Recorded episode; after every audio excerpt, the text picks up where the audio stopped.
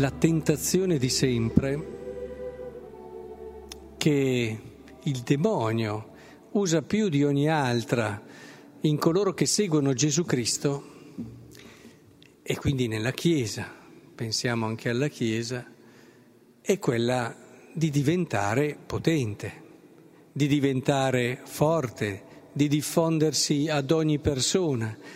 Problema è che la storia ci insegna invece che l'efficacia della Chiesa si vede soprattutto quando è fedele a se stessa e in questa fedeltà a se stessa eh, rimane un piccolo gregge, rimane un resto, rimane un piccolo seme, rimane un po' di lievito, come ci dice il Vangelo di questa sera.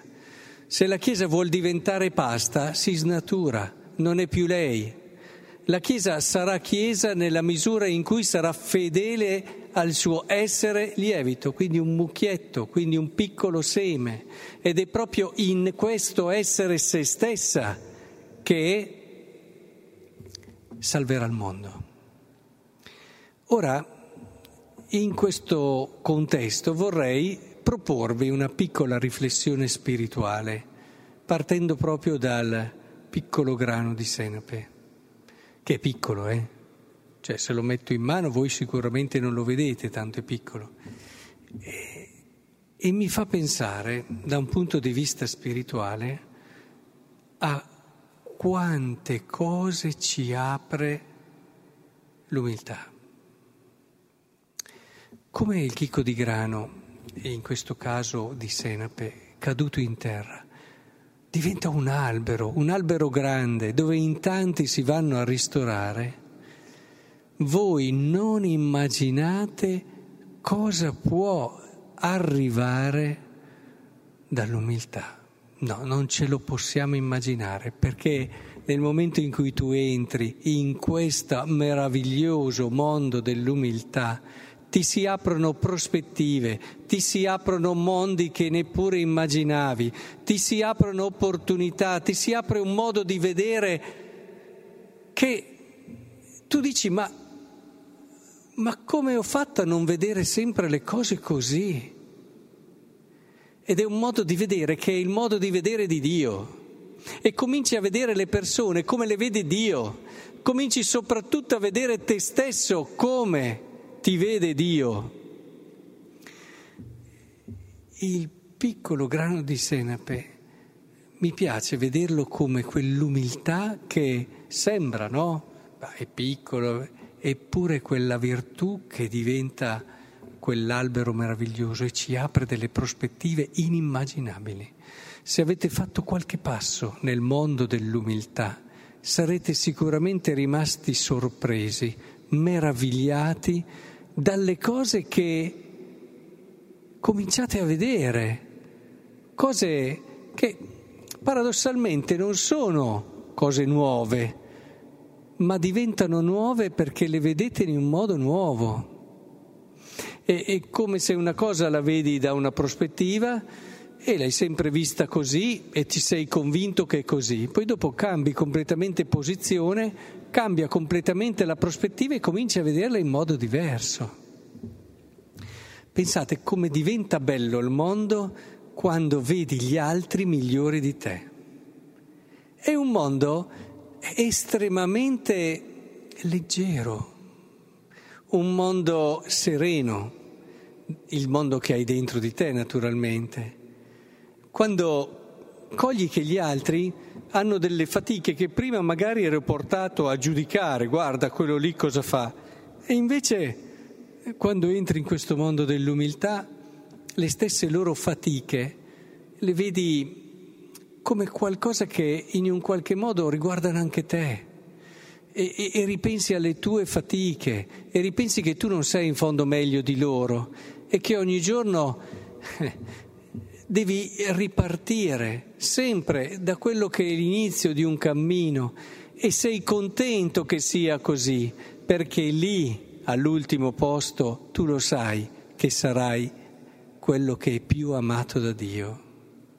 E, e allora vedi gli altri, vedi i loro errori e li, e li guardi con quella capacità non di sorprenderti, di giudicare, di scandalizzarti, ma piuttosto eh, cosa posso fare per aiutarli?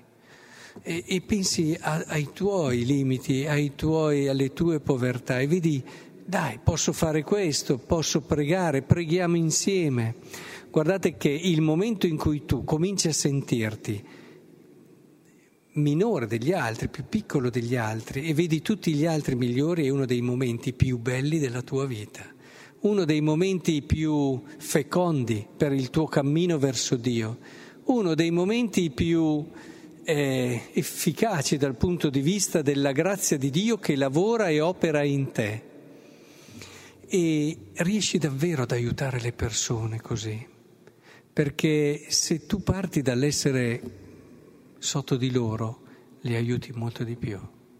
Li aiuti molto di più. Magari loro ti immaginano molto più alto di loro, ma l'importante è come ti senti tu e come vivi tu.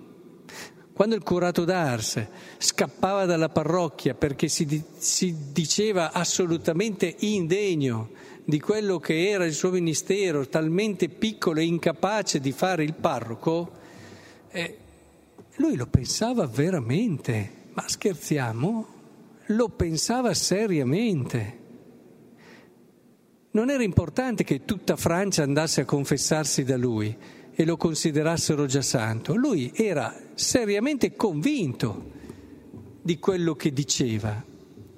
Ed è importante che entriamo in questa verità, perché è questa verità che ci fa diventare quell'albero meraviglioso dove tante persone possono venire come gli uccelli a riposarsi. Avete mai provato ad aprire il vostro cuore, a rincuorarvi davanti a un'anima umile? Avete mai provato ad aprire voi stessi, anche le vostre fatiche, le vostre debolezze, davanti a, ad un'anima umile?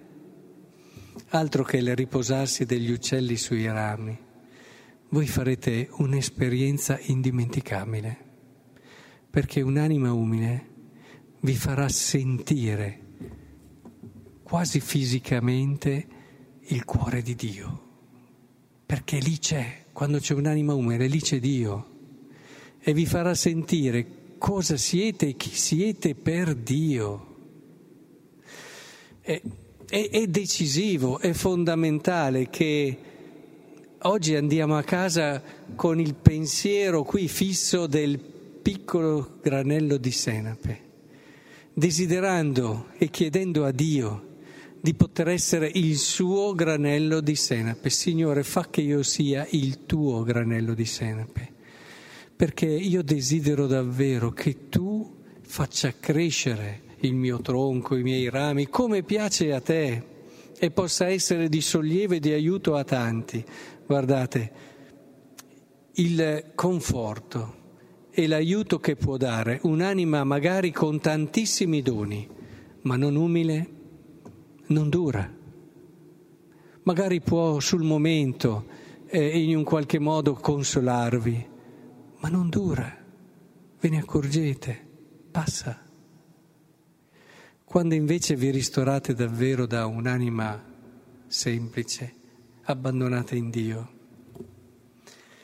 allora sentite che vi entra dentro. Poi magari occorrerà un po' di tempo anche nel cammino, però è, è diverso. L'altro ha illuso, questo invece rigenera.